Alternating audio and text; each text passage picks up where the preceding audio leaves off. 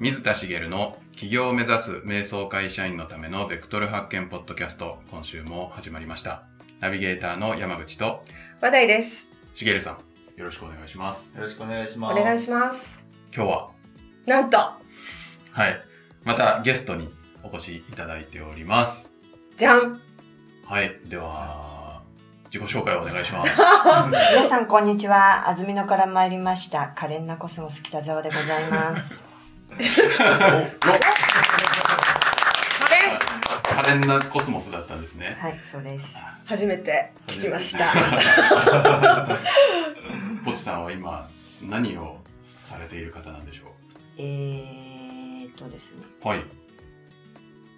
いろいろやってるんですけれども、はい。えー農家と、農家。はい。それから直売所で働いているのと、はい。それから産直センターって言って安曇野の野菜を東京に送るっていう市の出先機関なんですけれども、はい。そこでも働いておりまして、はい。働きながら独立を目指しております。おーおー。じゃあ今は独立に向けてはい、準備期間というか、長い準備期間でございます。いいですそうなんですね。いいです大ね。体どのくらいうん準備をされてるんですか、聞いちゃいますか？はい。聞きたいです。聞いちゃいます。五六年やってますおね。全然もっと長い方いらっしゃるので。そうですか。はい。うん。女装が長い。飛び立つために今はい力を貯めてるということで、そうです。ね。はい、今日はありがとうございます。はいあ。りがとうございます。はい。今日はちなみに安曇野から東京まで、はい。朝えーっと七時のうん。松本行きのバスに乗って、待って違うな。松本発のバスに乗ってきました。おお早くから。はい。なんでまた今日は出ていただけたんですか？えーっとですね。はいあのーえーっと東京におりますと、えーこうセミナーですとかいろいろあって。はい。そういうところには割割とこうちょっと工夫をすればいろいろと参加できてそこで刺激を受けたり友達も増えたりっていう風な形でできるんですけれども。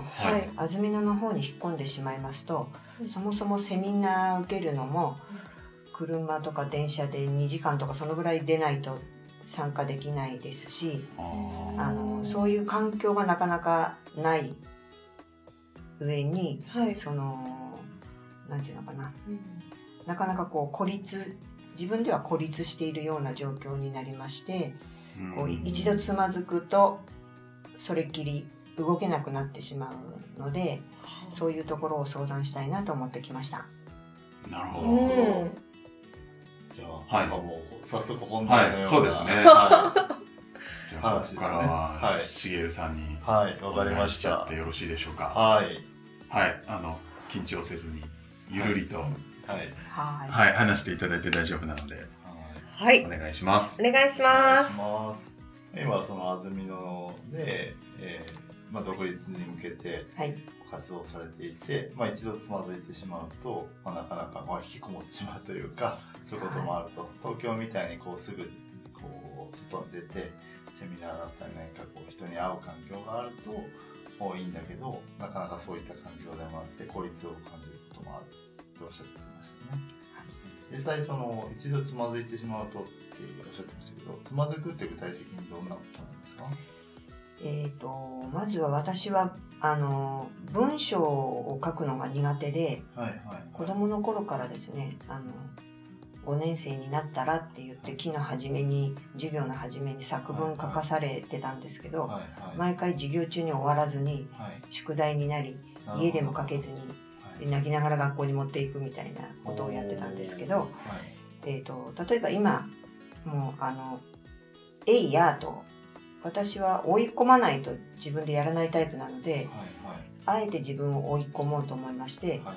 あの開業届を出してしまおうとはい思って人に相談したところうんうん「あの肩書きは何なの?」って言われて「肩書き書かないと出せないよ」って言われて「えー!」って言って「肩書きって」みたいな。そこでまた「うん」って悩んだら書けなくなっちゃって。はいはい。で名刺もあのこの間切れたのではい。あのリニューアルしてあの増刷しようと思ったんですけれども、ちょっと今までとあのかなりやることが明確になってきたので中身を変えてと思ったんですけどそこでもやっぱりこう私は何屋さんって書けばいいのかなっていうところをつまずくとそんなつまらないことでつまずいて何ヶ月経ちましたかみたいな感じになってしまうので。なる、ほどなるほど、はい、はいそのお文章を書くのが苦手っていうのとその肩書きを作るっていうことは関連してるんですか？関連してませんか？あわからないです。関連してるのかしてないのかっていうのを。私の中では関連していてなるほどなるほど。なんていうのかな。多分私の中でかっこいいものかっこいいというか自分が納得するような立派な文章とか立派な肩書きを作らなくちゃいけないと思っている。あなるほどなるほど。どこかで思っていて頭ではそんなことしなくていいんだよと思ってるんですけどどうしても納得できなくてうん。できないという状況になっていてうんうん。そこから先に進めません。なるほど。ちなみにその肩書きでやりたいことは明確になっていてそれをこう、えっと、指す言葉としての肩書きが欲しいっていうことですよね。そうですね。うん。どんなことをやりたいって今思われてるんですか？えっ、と安曇野でもったいないことを形にしていこうと思ってましてもったいないことを書いて。はい。あの具体的に言いますと昨年あの特に、えー、と田舎だと秋になるとあの柿の木が目立つんですね。はいはい。でそれがあの取られないでほったらかしにされてる木がとっても目立ちましてで私は干し柿が好きなので、えー、と取りたいんですけど人のうちのだしとかあと誰の木だかわからないしっていうんで取れなくていてでももったいないなと思ってて友達とあのそれを言ったらそうだよねっていう話でじゃあ干し柿隊をやろうと。星が来たいはい。はい。干し柿隊でしょ？あのーであの取られないお家ってあの要するに高齢化しちゃってもう木に登れないとかこう干し柿するのめんどくさいとかうん。でほったらかしにしているお家が増えてきてるっていうことなんですけどはい。そういうお宅に行って柿を取らせていただいてはい。で干し柿にしてうん。でお礼は干し柿でお返しすると。うんでその時にあの1人2人だと大変だから、うん。えー、とやりたい人っていうので人を募って、うん。えー、とボランティアとして参加してもらってみんなで10人ぐらいで干し柿じゃない渋柿を取ってうん。で干し柿にしたんですね。はい。でその人たちのお礼も干し柿でお返ししてはい。で残った分を売らせていただくという形にしました。どでそういう形を考えるとうん。例えば農家であの私は、えー、と安曇野の農家も繁盛させたいと思っているのであのなんていうのかな私もそうなんですけど例えば私はナスを作っていて、えー、とナスが全盛期になると、まあ、一番旬と言われるね一番美味しい時になるとみんなができてくるから直売所でもどこでもナスは山盛りになるわけですね、はい。そうすると値段も叩かれるし売れ残りもするしせっかくこうおお金と人件費をかけてこう取ったナスを袋に詰めてシール貼ったりとかメニュー入れたりとかしてうん。店に出しても売れ残って持ち帰ってきたりとかするとなんか悲しくなっちゃうしうん。もう疲れちゃってやりたくなくなっちゃうんですよ。そうするとなナスの畑が放置されてそのまんまっていうね。っていうのが結構いろいろあって私のお友達の畑でもケール畑で大口のところに出荷してたのが今年はいらないよって言われたから丸々1枚ケケールの畑がね。あやっぱりケールだとちょっと地元の野菜とするとあのーやっぱり庶民には今一つ馴染みがないものでなかなかそうザブザブとは売れないからやっぱりこう労力と時間とねあれをかけて取るのは面倒くさくなっちゃって放置してたんですって。でそのそれをやっぱ干し柿を参加してくれたみんなに、どえー、とその時はねあのリンゴの収穫のお手伝いもお願いしてはい。やってもらった時にあのケール放置されてるケール畑にここで好きなだけ持ってってって言ったらあの I ターンの人たちなものですから、はい。あのケールの高級さを重々理解している人なので、こんなにこんなケール畑もったいないって言って、うはうは言ってみんな持って帰ったそうなので、はいはい。そういうなんていうのかな、うん、と農家のこう手が足りない部分と体験したいっていう人たちをつないでもったいないっていうものを解決していきたいなと思ってるんですけれども。素晴らしいじゃないですか。そうですよね。なんかね、あの、すなんか、うんいや、あの、すごいなんかこう、なんていうのかな、心意気も素晴らしいし、思いも伝わってくるし、しかもなんかうまくいきそうな感じもすごいするしますし、か。そうですか。それを肩書き作るまでつまずいてるなんてもったいないですよね。ちっちゃいやつなんですよ。実際にその肩書きを作るどうしようかって考えた時に取られた行動ってどんなことがあるんですか？えっと、まあネットで検索したりですとか、えっと、あと人に聞いたり、どんなのがいいと思うかって人の意見を聞いたりとかですね。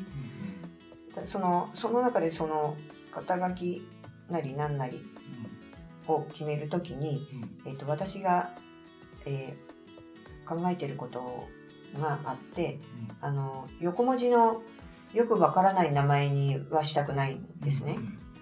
で、えー今までこう散々自己紹介をいっぱいしてきたんですけれども、その時にもったいないっていうキーワードを言うと、その後の自己紹介終わった後の人の食いつきが違うんですね。はい。あの、そのキーワードを言わずに自己紹介した時は、その場では意外とほったらかしにされて、私も口下手な人も知りなものですから、そのまま一人で静かに過ごしていることが多いんですけれどそうも、なんですかはいそうはありませんかなんだこの笑いは。ちょいちょい突っ込み入れたくなっちゃうんで。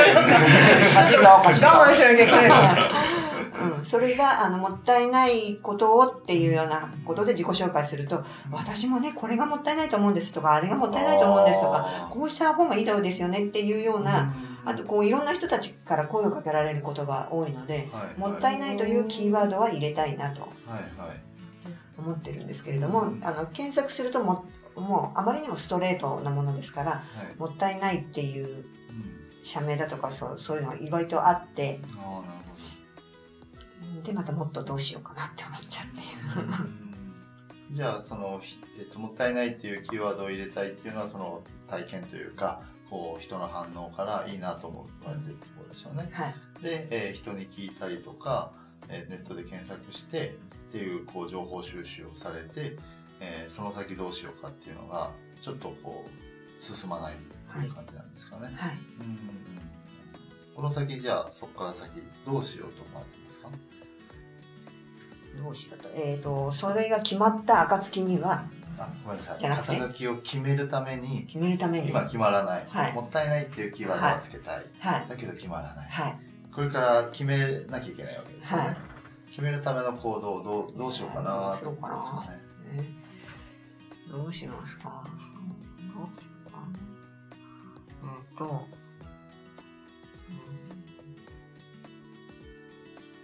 フェイスブックとかでみんなに聞いてみますか。人にまた聞いてみる、はい。えー、それ以外何がありますか？何が私？どう、どうする？あなたならどうする？本当に美声ですね。よく言われるんですよ。もう、もうあなたならどうする？どうしようどうしよう自分ならいっぱい書き出すとか。うんぱ書く、書書くかなどうですか？書く、書くは書いて言っちゃダメなのかな？いやいいいと思いますよでも、そういうのの書くのもお嫌い。いやいや、そんなことはないですよ。うん。書いたのはちょこっとあるんです。うんうんそう。あじゃあ、でも書いたけど。だけどなんかしっくりそうそう、今一つしっくりこない。うんうんじゃあ、えっと肩書き、まあ、文章にするのが苦手でそれは肩書きを作るのも、えっと共通しし関連してるっておっしゃってましたよね、はい。で、えっと今はこうしっくりくるものが見つかってないっはい。てことですよね、はい。その肩書きを作るののどの辺が苦手なんですか？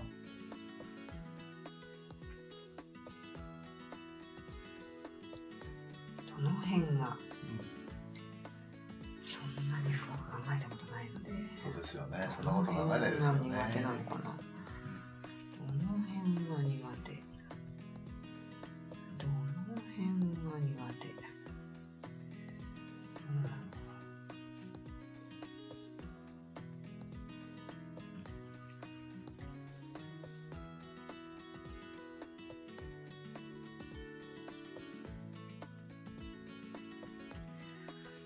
かっこ悪いものをつけたくないと思っているところですかね、その長い文章を作るにしても、そのワンフレーズにしても、だからなのかな。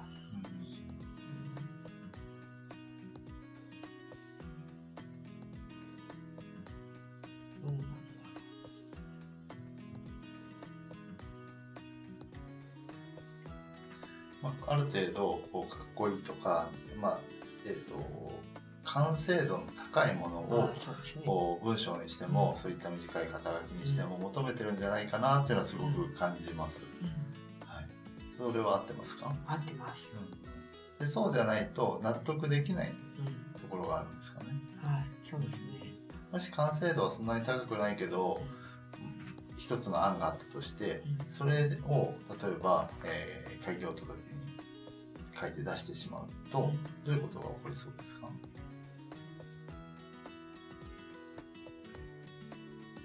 また書き換えたくなりますかね。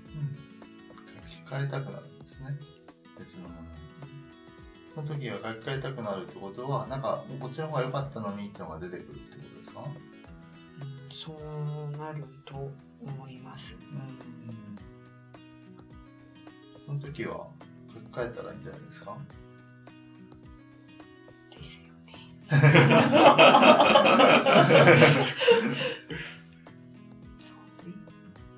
い、ちょっとね、あのー通常のコーチングセッションだったらもっといろいろ深くお聞きしてあの話を聞きたいなとつい思っちゃうところなんですけど、まあ、あの今日はあのこの収録という形なのであのいくつか何ていうかポイントというか私が思ったところをお伝えしていきたいなと思うんですけどはい。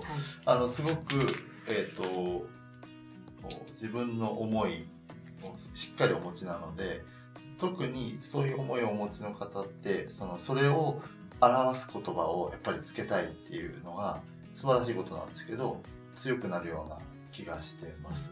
なのでそれにしっくりこない言葉だとなんかちょっと違うんじゃないかなと思ってあのより高い完成度を求めていくっていうのは結構あるあるなんじゃないかなっていうふうに思いました。でえっとそういう完成度高いものを求める方って一発でこうゴールにたどり着こうとするというか よくあると思うんですよでえっと私の、まあ、持論になりますけど、はい。こう起業をするってまあ起業に限らずですけどいろんなビジネスを自分で作っていこうとか何か新しいことやってみようっていう時って一発でゴールにたどり着かないじゃないですか、うん例えば今もったいないっていうのいろいろ思われてそこにたどり着くのにって、えっと、いろんな段階を経てここまで来られてると思うんですよねなので一発で今の思いに行き着いたわけじゃない気がするんですよねなので肩書きも一緒だと思うんです。文章を書くのも一緒だと思うんですよね。大事なのは、あの、とりあえずやってみるとか、とりあえず仮決めしてみるとかっていうのを、もし完成度高いものを求めるんだったら、ちょっとそういう意識を持ってもらうといいんじゃないかなっていうふうに感じます。っていうのが一つ一点思ったところですね。それについてはどうですか？はい。思います。思います。反論ないですか？ないですね。はい結構素直ないい子なんですよ。あ、そうなんですね。あ、よかったです。いや、反論されるかなと思ってしてたんですよ。いやいや、それでも完成度高い方がいいじゃないですかとかって。なんかでも突っかかりがあれば多分それもあるなら出した方が、いや、あの、はい、うん、あの、いろいろそれで印刷物を印刷しようと思っているので、ああの、この間の鈴木さんのセミナーじゃないけれども、業者に頼んじゃったんですよ。この間の鈴木さんのセミナーはそういはい。うチラシを作るにあたりど。ね、はいはい。まず自分で作っていろいろ配れと、はいまずやってみろと。で、相手の反応なので、その時の自分の反応で、あやっぱりこうすればよかった、ああすればよかった、うん。どんどんどんどん直していって、はい。で、何度かこう繰り返して、はい。そうすると、どんどんバージョンアップしていって、うん。よし、これでいけるぞって思った時に、初めてうん印刷に出せとうん。言われたの。もう発注して。でも、でもいいんじゃないですか。発注しても同じことですよね。ね。発注もね、え、何億部頼んだんですか？そうですよね。発注もね、全部なくなる頃に別の形に変えればいいと思うし、もしなくならなくてもやっぱこっちの方がいいと思えば、うん。その時に余りはあるけれども、あやっぱ私の方がいいっていうことを選択するのか、うん。まあ、使い切ってから変えようっていう選択をするのか、うん。どちらでも選べるわけですよね。うんまあそのもったいないことをデマされてて、その発注してるからもったいないことが出てくると、またそれはそれでね、あの、あの別の、あのうん問題はありますけど、うん。うん、そういう選択もできるので、あのーまあ先ほどねあの鈴木さんのセミナーっていうお話をされてましたけれども、うんそのセミナーで教わったような内容も私がお伝えしていることと近いなと思うんですけどなんかこういきなり完成度高いものを求めても自分の中で100%でも、まあ、ビジネスって相手があることなのでやっぱり相手の反応とか、あとはそれを実際に100%だと思った時に実際にやってみると自分がそうじゃなかったりするんですよね。うん。どういうことですか、肩書き完璧だと思って、はいはい。それで実際に活動してったら、あれ？違うじゃん。ってね自分がそう思ったりすると、自分がね私はそのここ自分の方は割と大事にしているので、うん。うん自分が違うじゃんって思う。それが大事だと思うんですよね、違うじゃんって思ったってことは、その肩書きに対して何か違う部分を見つけたりもっといいものを発見したってことですよね、うん。うん。でも肩書きを作らずにどうしようって悩んでるとその違うじゃんに気づけないああはいはいはい。なので早めに出しちゃう。あるいは方法としてはその肩書きで開業届を出すのをちょっと待ってその肩書きでみんなに私こういう肩書きですって言いまくるうんと、おまあ、その肩書きに対する反応も聞けますし、えー、とお自身自分自身でもそういう肩書きですってこう私何々の何うん。何々ですって言ってしまってるのでそれに対してあしっくりこないななのかあまあいいかななのか多分自分の心の反応を知れるんですよね。なので一旦その途中段階の仮決めをする方法はいくらでもあると思うんですけど一旦何か決めてもらって進んでいくっていうのがいいんじゃないかなというふうに思いました。はい、ありがとうございます。とおせっかくなのでもう一点だけ、うん。